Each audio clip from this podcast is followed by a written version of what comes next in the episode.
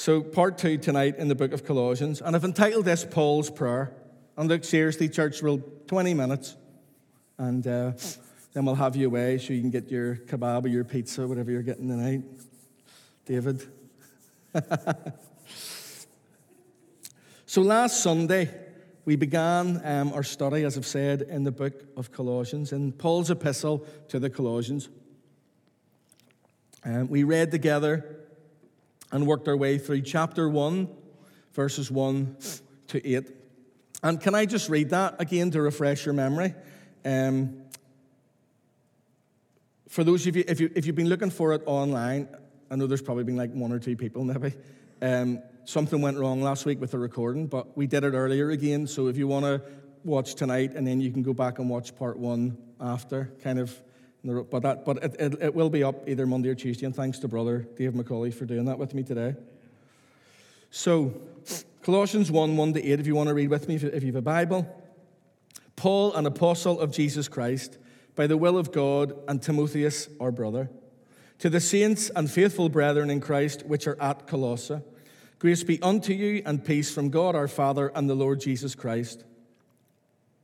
We give thanks to God and the Father of our Lord Jesus Christ, praying always for you, since we have heard of your faith in Christ Jesus and of the love which ye have to all the saints. For the hope which is laid up for you in heaven, whereof ye heard before in the word of the truth of the gospel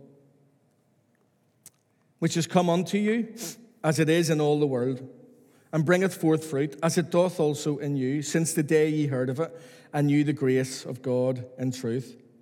As ye also learned of Epaphras, our dear, dear fellow servant, who is for you a faithful minister of Christ, he also declared unto us your love in the Spirit. Amen. And we know God, God blesses the reading of his word.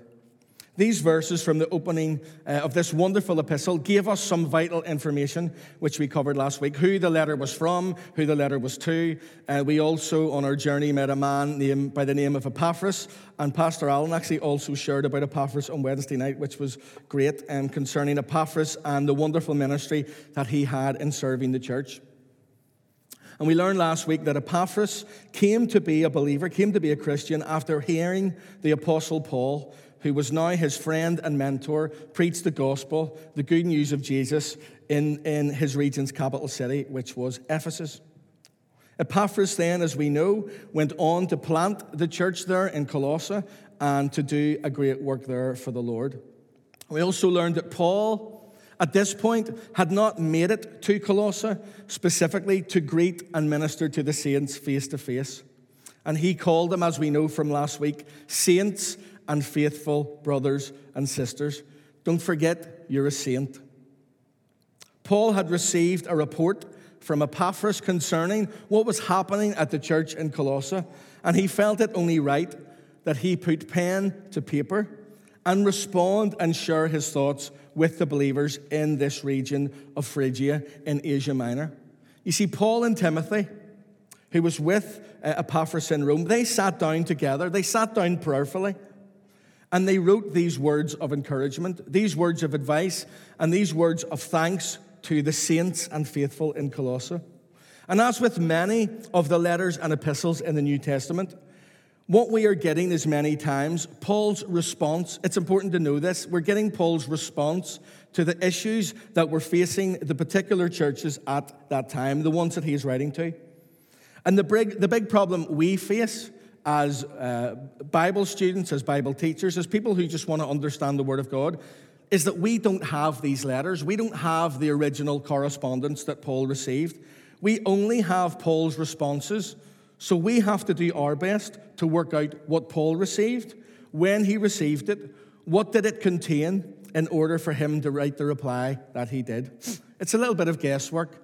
But thankfully, you don't have to rely on me because I can rely on a lot of other smarter scholars and commentators. And that's exactly what we have with this epistle to the believers in Colossae. We have this man, Epaphras, bringing Paul his report concerning the church, of which we have no record whatsoever. But what we do have is we have Paul's response in his compassionate and pastoral and caring letter. I spoke last Sunday evening about the radiant report that Epaphras had brought to Paul. And for the most part, I believe this report was a glowing and encouraging report. We worked our way through some of it. But I did finish last week by saying that not everything in the church was radiant, not everything was glowing in the church at Colossae. You see, they too had their problems. Imagine that a church with problems. Who would believe it? Jane? You see, they too, like us, you might not believe it, but they too were human. They were human. They were man and woman, just like me and you. And where there are humans, church, there will be problems. If I'm there, there's going to be an issue. If you're there, I can tell you there's going to be an issue. But even though there are problems, even though there are issues, God still considers his people as saints. That is important to take home tonight. You are a saint in his eyes. So, what were these problems? What precisely, what exactly was the issue here in Colossae? What was the negative part of this report that Epaphras had brought to Paul? You see, we heard a lot of positive things last week from the pen of Paul to these faithful brothers and sisters, and he did mean it with all of his heart. But as we continue to work our way through this wonderful epistle, it's important to know some context for the words that Paul writes. Can I share, just for a short time, some simple information with you about Colossae? Is that okay? So, got a little map. I know it's very hard to see, but I've got a wee pointer. I'm going to be do teacher tonight. So, Colossae was one of three towns that sat within a short distance of each other. The towns Hierapolis and Laodicea formed this triangle of Phrygian towns in the area we, we know most commonly as Asia Minor. Colossae is, as with most towns and cities at this time, in a region that's under the control and influence of the Romans. Phrygia is a Roman province, and the city of Ephesus, it, it, that's its capital, sorry. And as with most big cities and towns in the ancient, or even in our modern world, they were always built close to water. Look where Belfast is, right on the beautiful Lagan. Look at Dublin, a river running right through it. And these cities were built, these towns, sorry, were built on the banks of the Lycus River. And you can maybe see from the map, the Meander River runs from the, the, from the main body of water, from the coast of Asia, right across from west to east, eventually heading north. And as it does, a smaller river, the Lycus River, continues right through the middle of these towns, which all sit in the beautiful Lycus River Valley. Maybe that's a bit better. So there's Colossae, there's Laodicea, there's Hierapolis. So that's your triangle of towns. There's the meander coming from the sea, which is over here, and then off breaks the Lycus River. So all these towns sat in this beautiful valley here, the Lycus River Valley. I hope that adds something to um, the story. And you can see um, you can see Ephesus in the last one, which is here. Okay, so basically this is the main map here. Ephesus over here on the coast. Here's Colo- here's this area here, which is kind of put up bigger for us here. Here's the Lycus River, Laodicea, Hierapolis, Colossae, and there's Ephesus. It's about 140 miles. So Ephesus was the, was the, uh, the capital, obviously built as well at the coast, at the main body of water. Look, I hope that gives you a little bit of idea where we are in the ancient world. I like doing a little bit of geography and giving it a little bit of context, just so you know where we are in the world. And you know what? The geography is important because a place is always influenced by its culture. Any place you go to, it's influenced by its culture. And don't forget that before the Romans came to this area and set up shop, that this area was Greek. This place was previously what we would call Hellenized. It's a fancy way of saying that everything about Colossae and the surrounding region was Greek. It was Greek to the core. Greek in thought, Greek in deed, Greek in language, Greek in behavior. Colossae was Greek culturally, and this was one thing that brought the biggest issue into the church in Asia Minor. And mix the Greek, mix this Hellenistic way of life and thinking with many, many Jewish uh, settlements that existed in and around Colossae.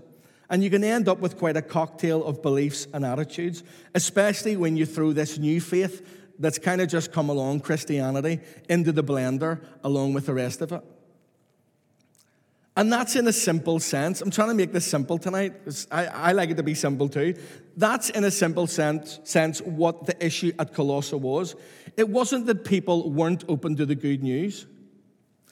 It wasn't that people weren't open to the gospel. They were, but it was more that they wanted to hold on to their own traditions, maybe their pagan beliefs, maybe uh, some kind of heathen superstition they already had, and just kind of add Jesus onto whatever they had before. I, have been in Thailand a few times, and you find this in Thailand. The, the religion there is Buddhist, but Buddhist people are, are okay with accepting Jesus, but they want to serve Jesus and they want to serve Buddha at the same time. And if, and, if, and if another faith comes along, they'll want to add that on. Do you, do you understand what I'm saying? They kind of mix everything together. And that's the situation that Paul was writing into. Look, in a very simple sense, the people at Colossae, they were, they were happy to accept Jesus. They said, Yes, that sounds great. The good news sounds amazing. But they didn't honor and worship him as supreme. They just added him on to everything else they already believe. And as we go through the rest of the letter, you will hear Paul speak a lot about three words knowledge, wisdom, and understanding. And there's a reason for him doing that. You see, this Greek culture prided itself on knowledge, on thinking, on having an open mind, and considering and giving clarity to everything. They asked questions. They asked questions about their questions and asked questions about the questions that they were questioning. Does that make sense? Not that it's a bad thing to question things, but it got in the way of the gospel. Many of these believers were still holding on to what we call Gnosticism. And there were some who were trying to have it taught in the church and this is the part of Epaphras' report that Paul has to respond to. It's been known through church history as the Gnostic problem or the Colossian problem. You read any commentary, you come across this thing, the Colossian problem. And this Gnostic problem, it comes from a Greek word gnosis, which simply means knowledge. And it was knowledge it wasn't just having knowledge, church, it was knowledge in the place of faith or in addition to faith. This was the issue at Colossae, and this is the context of this letter. Am I saying Paul believed there's an issue with having or acquiring knowledge? Am I saying there's a problem with having knowledge? No, definitely not. It's good to study the word, it's good to know things. But this Gnosticism, it promoted having knowledge to the point of not needing any faith. And the scriptures are clear. We are saved by faith alone in Christ alone. Amen. By faith alone in Christ alone. Faith for us is vital, it's foundational. You see, knowledge is good, but it is not everything when it comes to the gospel. Faith and knowledge can be good partners, don't get me wrong, but never one at the expense of the other, and never faith at the expense of knowledge. I hope this has made sense. I really do. And I hope it gives you some understanding as to what is going on here when Paul and Timothy pen this beautiful, inspirational, compassionate epistle to the faithful brothers and sisters in Colossae. And on with the text. I've talked enough about that. Colossians 1 9 to 10. This is where we're going to kind of camp out the rest of the night. For this cause, we also.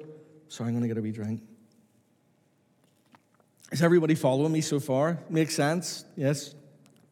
For this cause we also, since the day we heard it, do not cease to pray for you and to desire that ye may be filled with the knowledge of his will in all wisdom and spiritual understanding, that ye might walk worthy of the Lord unto all pleasing, being fruitful in every good work, and increasing in the knowledge of God. Look, here is the clear, the clear message from Paul and Timothy, believers.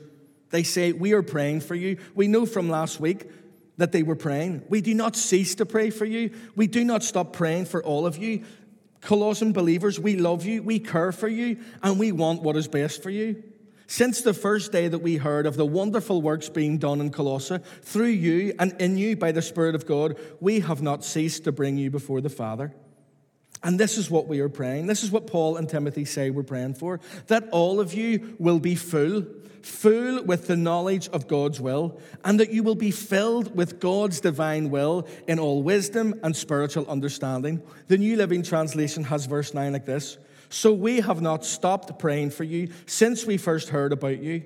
We ask God to give you complete knowledge of His will and to give you spiritual wisdom and understanding. What wonderful words of compassion and care from the heart of the Apostle Paul and his friend, the young evangelist Timothy. Look at what they say we desire, we desire, aiteo, we beg. Look at what this word means. We beg, we crave, we require, we call for and ask that all of you, every single believer in Jesus Christ, be full up, Be filled up, firstly, with the knowledge of his will, filled up with the knowledge of God's will. And you know that phrase, filled up? I love this. It literally means to cram a net full of stuff. Just get a big net and just fill it full, or find a hollow space, like a just a big hole in the ground, and literally level it until it's perfectly fat.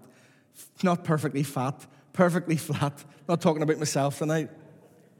Perfectly fat, I like that actually. Find a big hole in the ground and fill it until it's completely filled, or grab a net, and fill it full of stuff. You know, it can also mean to be supplied or to be satisfied. Supplied and satisfied. And Paul and Timothy desire, they crave, they require that all the saints be crammed full, leveled with, satisfied, and supplied to overflowing with the knowledge of God's will. Church, is there anything better that we can be filled with? No. You can say no. No. God's will. We can choose to be filled with many things. We can fill our lives, our minds, our hearts with many things. Let's choose to be filled with the knowledge of His will, with the epignosis. That's the word, the epignosis of God's will. That's the Greek word. You can see the Greek word from earlier, gnosis, kind of stuck on the end of it. And you know what? This is a recognition, this is a full discernment and an acknowledgement Paul wants and desires every believer in Colossae to be able to recognize, to discern, and to acknowledge the will of God. And he wants them to be filled with it. I mean, crammed full. God's will, what is it? it? It's His desire, it's His pleasure, and it's His decree. God's will is God's purpose. And Paul and Timothy here desire above all that the faithful saints in Colossae be filled with the knowledge, with the full acknowledgement, the full discernment of God's goodwill, His pleasure, and His purposes. Church, could we be filled with anything better? so very quiet tonight. Could we be filled with anything better? No. Could we give ourselves to anything greater? No. And that is what the Apostle Paul wanted for the believers in Colossae. And I don't believe that God wants any different for us today. I really don't. God's purpose is our purpose, His will trumps all other wills. I always worry about saying Trump when I'm preaching in case I get banned from the internet or something. But God's will trumps all other wills. His decrees are everlasting, and He is supreme and sovereign over all. Amen. Say amen to that. And Paul, as we can see from the final words of verse 9, desires that this be done, listen, in all wisdom and spiritual understanding. He prays and craves that God would give his people wisdom. Look, I spoke a few Sunday nights about um, a, short series from Proverbs about wisdom. And Pastor Allen shared about wisdom, and it's been taught and preached in this church for many, many years. What is wisdom? Well, very simply, wisdom is the correct use of knowledge. Sometimes you can get them confused, but wisdom is the, is the correct use, or the right use, or the appropriate use of knowledge. Knowledge is like having something to say, wisdom is knowing when to say it and when not to say it. You understand? You can know many things. We all know people who know many things about many things. That's knowledge. Knowledge is good. But wisdom, sorry, is the correct and timely application of those things that you know.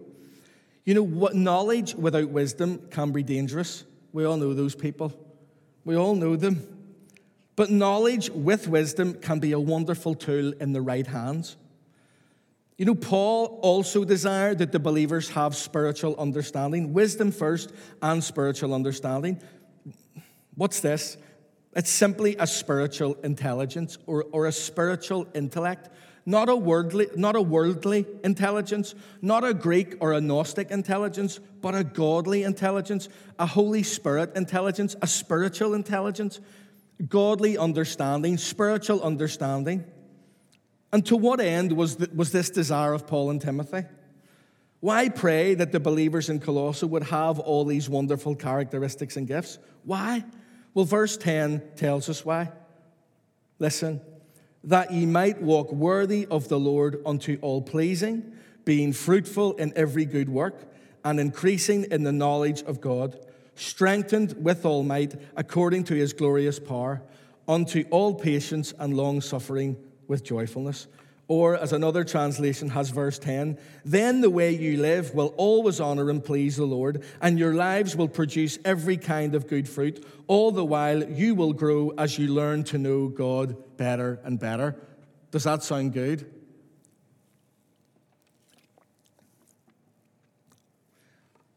Here's the answer being filled with the knowledge of the will of God being filled with the knowledge of the will of God, His purposes and His pleasures, His decree and His direction, it helps us live in a way that will always honor the Lord. Is that it? Is that all Paul says? No, but you know what? That should be enough.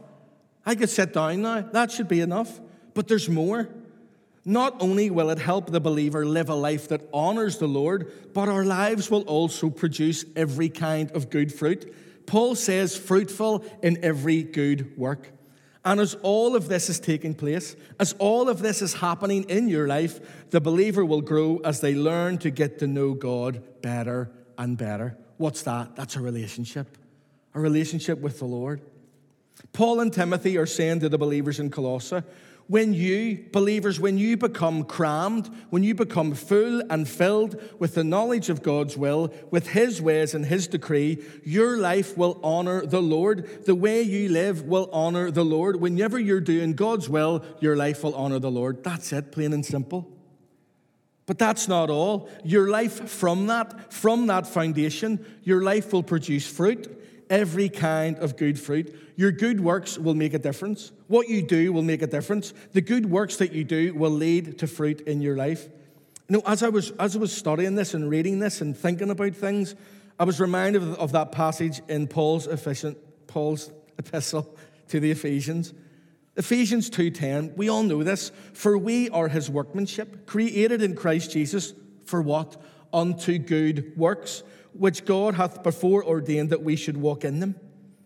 You know, you'll become like a tree planted beside living water, giving off and producing all kinds of fruit good fruit, delicious fruit, fruit that is pleasing to the eye, that tastes beautiful, fruit that people can enjoy.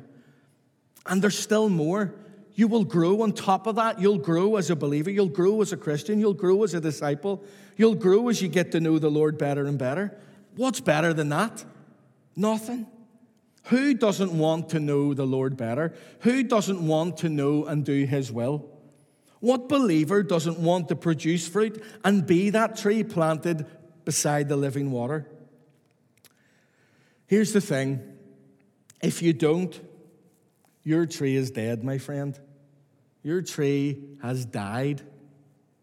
It dried up a long time ago, and you need to quickly fix it. You need to get some water poured on that. Paul says that ye might walk worthy. That you might walk worthy. That's what this is all about. You know, every letter, every word and phrase is calling the believer in Colossae and calling us tonight to walk worthy. Take those two words home with you walk worthy. He is worthy. He alone is worthy. Church, our walk must be worthy. The way we live must honor and bring Him glory so that we please Him. If you don't know God's will, start with that. Live to please Him. We all know the passage in Romans 12. I beseech you, therefore, brethren, by the mercies of God, that ye present your bodies as a living sacrifice, holy, acceptable unto God, which is your reasonable service. Or another translation says, which is your act of worship. Walk worthy, please Him, bear fruit, grow in relationship with Him, be filled, be crammed full of the knowledge of His will, be crammed with it to overflowing. And you know what? If you need wisdom, ask God for it. Ask Him for wisdom and spiritual understanding if that's what you need. You know, the Colossians needed it in their situation. And I can tell you something, we still need it today. We need it more than ever. Maybe even more than they did. Church, can I encourage you tonight? Walk worthy. Say that with me. Walk worthy. That's what we've got to do. Walk worthy. Can I close tonight's short study with an extended reading of, of something I quoted earlier, and it's Ephesians 2 again. God saved you by his grace when you believed, and you can't take credit for this. It is a gift from God. Salvation is not a reward for the good things we have done, so none of us can boast about it. Listen to this For we are God's masterpiece. He has created us anew in Christ Jesus so we can do the good things He planned for us long ago.